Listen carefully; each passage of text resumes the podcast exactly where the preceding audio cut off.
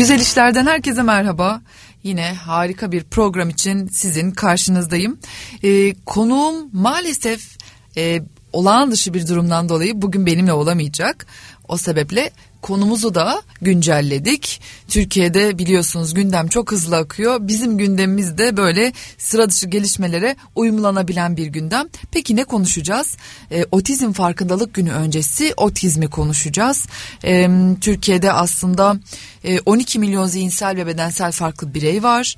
Ve bu bireylerin içerisinde otizmli bireyler de büyük bir çoğunluğu oluşturuyor. Dolayısıyla aslında önemli bir konuyu bugün hep birlikte özetleyeceğiz. Efendim, aslında zihinsel farklılığı bulunan kişiler dünyanın en büyük azınlığı olarak adlandırılabilir.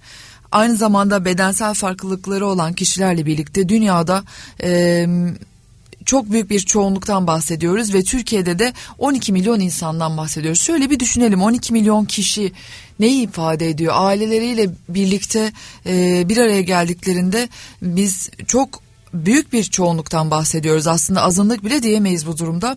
Dolayısıyla konuşulması önemli olan, hak edilmiş bir gündem olduğunu düşünüyorum.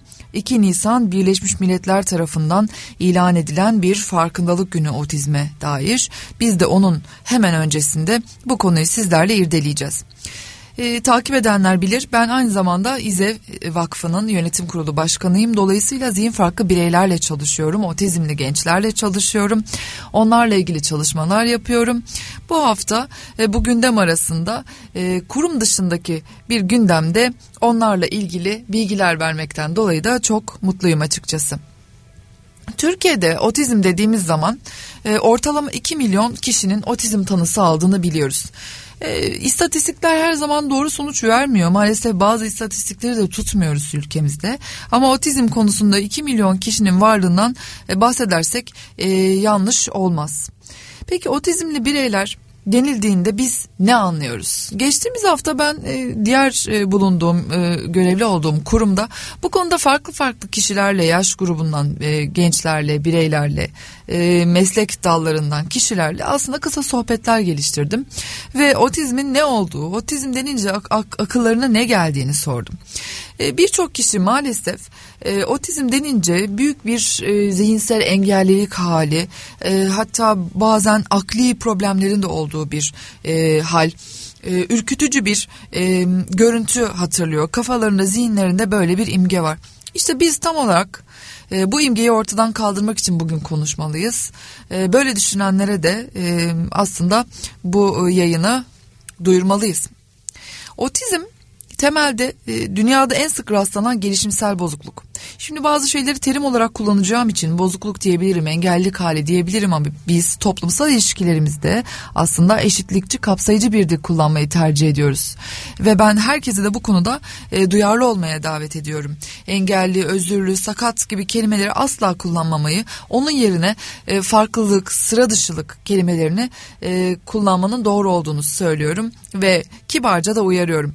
Fakat bu konuşma içerisinde bazı kelimeleri kullanacağım. Çünkü otizm dünyada en sık rastlanan gelişimsel bozukluk terimi olarak. Günümüzde de çok yaygın, hatta hep bahsedilirken de çok artış gösteriyor. Otizmin bu büyük artışının nedeni nedir diye çok konuşuluyor aslında. Dünya nüfusunun %1 ile 2'si arasında bireyin otizmli olduğu saptanmış. Bahsettiğimiz veriler 2016 verileri ve önümüzdeki ilk istatistiklerde bunun çok daha üzerine çıktığını göreceğiz maalesef. Bunun otizmin aslında bir bozukluk olduğu söyleniyor. Bu literatürde böyle kullanılıyor ama biz bunu gelişimsel bir farklılık olarak tanımlayabiliriz.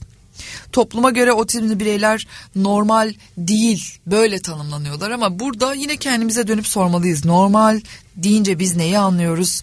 Anormal deyince neyi anlıyoruz? Farklı, tuhaf, ilginç gibi damgalamaları kimlere yapıyoruz? Ve aslında sonuç olarak da yapmamamız gerektiğini düşünüyor olmalıyız. Burada hepimize, hem bireyler, yetişkinler, yurttaşlar, toplumu oluşturan kişiler olarak aslında büyük bir görev düşüyor. Çünkü temelde otizmli bireylerin çok fazla problemi var. Ben burada teknik açıklamalar yapmayacağım ama sorunları da şöylece bir bence vurgulayalım. Bir kere otizmli bireylerin eğitime erişme problemi var. Haftada 30 saat, 30-32 saatlik bir eğitim ihtiyaçları bulunuyor otizmli bireylerin. Okul çağındaki otizmli kişilerin yaşıtlarıyla, olağan çocuklarla aynı hizmetlere erişebilmeleri, gelişimlerini tamamlayabilmeleri için bu 30-32 saatlik eğitim şart. Fakat bakalım kaç birey, ne kadarı eğitime erişebiliyor? 575 bin çocuk ve gencin eğitim çağında olduğu, fakat bu otizmli gençlerin ortalama ancak 5.000'inin doğru eğitime erişebildiğini ifade edelim. Biz böyle bir ülkenin gündeminden aslında otizm farkındalığını bugün sizinle konuşuyoruz. 575 bin kişinin yalnız 5.000'inin bu hizmetlere erişebildiği bir Türkiye'den bahsediyoruz. Peki bu sadece başlı başına eğitim yeterli mi? Elbette değil. Bağımsız yaşam desteği ve bağımsız yaşama katılımları için otizmli bireylerin eğitilmeleri, desteklenmeleri, hayatın içine alınmaları gerekiyor. Bunun için de hizmet veren kurum sayısı çok az. Dolayısıyla dışlanma, ötekileştirme ve damgalama dediğimiz durumlara çok fazla maruz kalıyorlar. Bununla birlikte bağımsızlaşmaları için bireysel vakit geçirmeleri gerekiyor. Her çocuk, her genç, her birey gibi. Bağımsız hareket edebilecekleri ortamlar, kurumlar bulunmadığı için de aileleriyle birlikte bir yaşama mahkum edilen bireylerden bahsediyoruz otizmli kişiler dediğimiz zaman. Bağımsızlaşmaları için onlara bu mekanları açmalıyız, bu hizmetleri sunmalıyız. Dolayısıyla ailelerinin hayatını yaşayan milyonlar oluşmaya başlıyor otizmliler içerisinde. Sosyalizasyon da bunlarla birlikte ihtiyacımız olan şeyler, otizmli kişiler adına konuşmam gerekirse.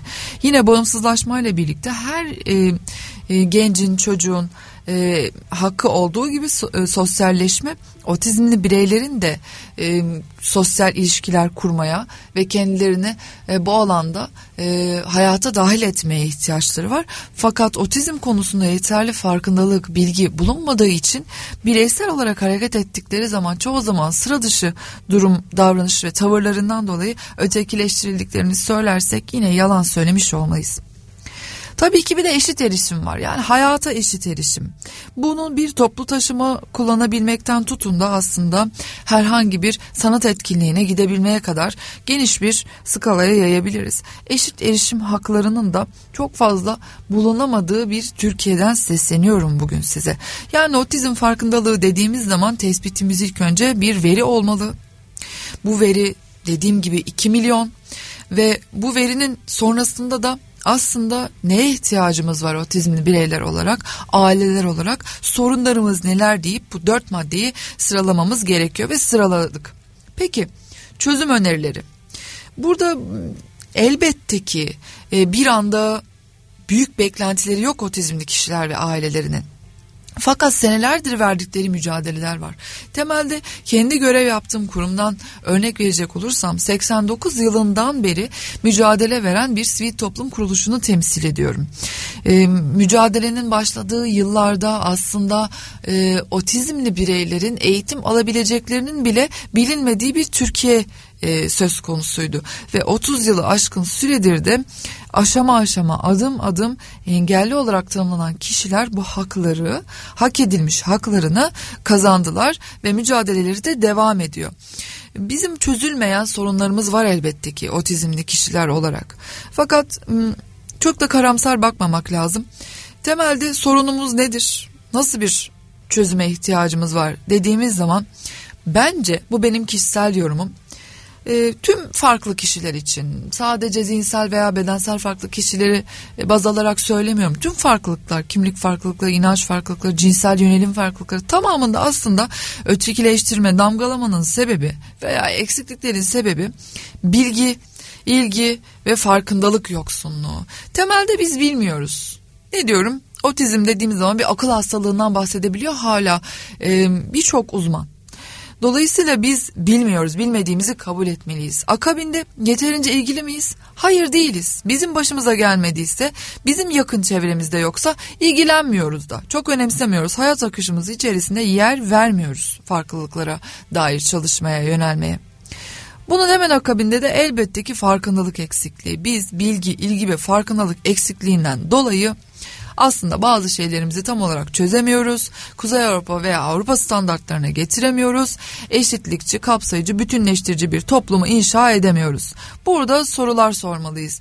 Temel sorularımız: normal nedir? Anormal nedir? Biz herhangi birini otistik, otizmli, zihinsel engelli, zeka engelli gibi kelimelerle damgaladığımız zaman acaba ne normal ne anormal dönüp kendimize sormalıyız. Belki bu kavramı, normallik kavramını 10 yıllık zaman dilimleri içinde de değerlendirebiliriz. Belki bugünden 20 yıl öncesinden 50 yıl öncesinden baktığımızda da normal, anormal tanımı aslında ne kadar farklı şeyleri karşılıyordu ve evriliyor. O yüzden artık bu normlara sıkışıp kalmamalıyız. Herkese yaşam hakkı tanıyor muyuz? Bir de bu soru var tabii. Biz çoğu zaman kendimize benzer olanlara yaşam hakkı tanıyoruz. Ama temel problemlerimizden bir tanesi de aslında bu. Toplumda yaşayan herkes eşit ve toplumdaki herkesin eşit yaşam hakkı var. Dolayısıyla otizmli bireylerin 2 Nisan Otizm Farkındalık Günü öncesinde ne kadar farkındayız? Otizmi ne kadar biliyoruz? Otizmli kişiler hangi kişiler? Kaç milyon kişi? Bu soruları sorarken de yaşam hakkına bir kere daha vurgu yapmalıyız. Eşit yaşam hakkı hakikaten aslında herkesin hakkı, birinin diğerinden daha az yaşam hakkı bulunmuyor.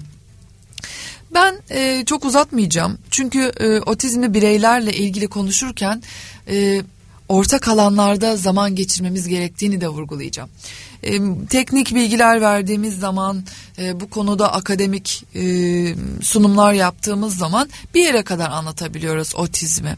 Fakat otizmli bireylerle bir arada vakit geçirmek, onlarla ilişki kurmak, arkadaşlık kurmak, onları hayatımıza almak, onların bizi hayatlarına almasını sağlamak, otizm hakkında gerçek farkındalık kazanmamızı sağlıyor. Tek başına bilgi yeterli değil.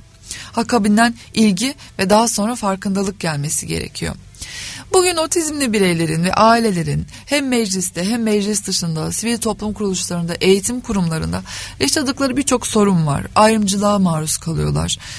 Eşit olarak eğitim hakkından faydalanamıyorlar.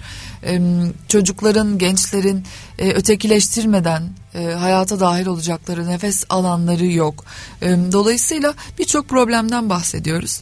Burada bu problemlere maruz kalan ailelerin sorunlarını, yaşadıklarını dinlediğimiz zaman aslında herkesin bu değirmene su taşıdığını görüyoruz. Bilmeden, çoğu zaman bilmeden, kimseyi de suçlamamak gerekiyor. Fakat karar verici noktasındaki kişiler dahi otizmi bilmedikleri için otizmli kişilerin bazen yaşam hakkını ihlal edebiliyor, bazen bireyselliklerine müdahale edebiliyor, bazen de aslında mağduriyetler yaratabiliyor. Biz bu konuda eğitim alınması gerektiğini düşünüyoruz. Tüm farklılıklara dair bilgi edinilmesi gerektiği gibi otizm konusunda da bizim toplum olarak bilgi almamız gerekiyor. Hem de çok küçük yaşlardan itibaren. Çok küçük yaşlarda otizmi, Down sendromunu, serebral palsiyi, zihinsel bedensel farklılıkları bilen çocukların farklı çocukları ötekileştirme ihtimali sizce olabilir mi? Bir arada büyüyecekleri bir ortam yaratacağız onlara.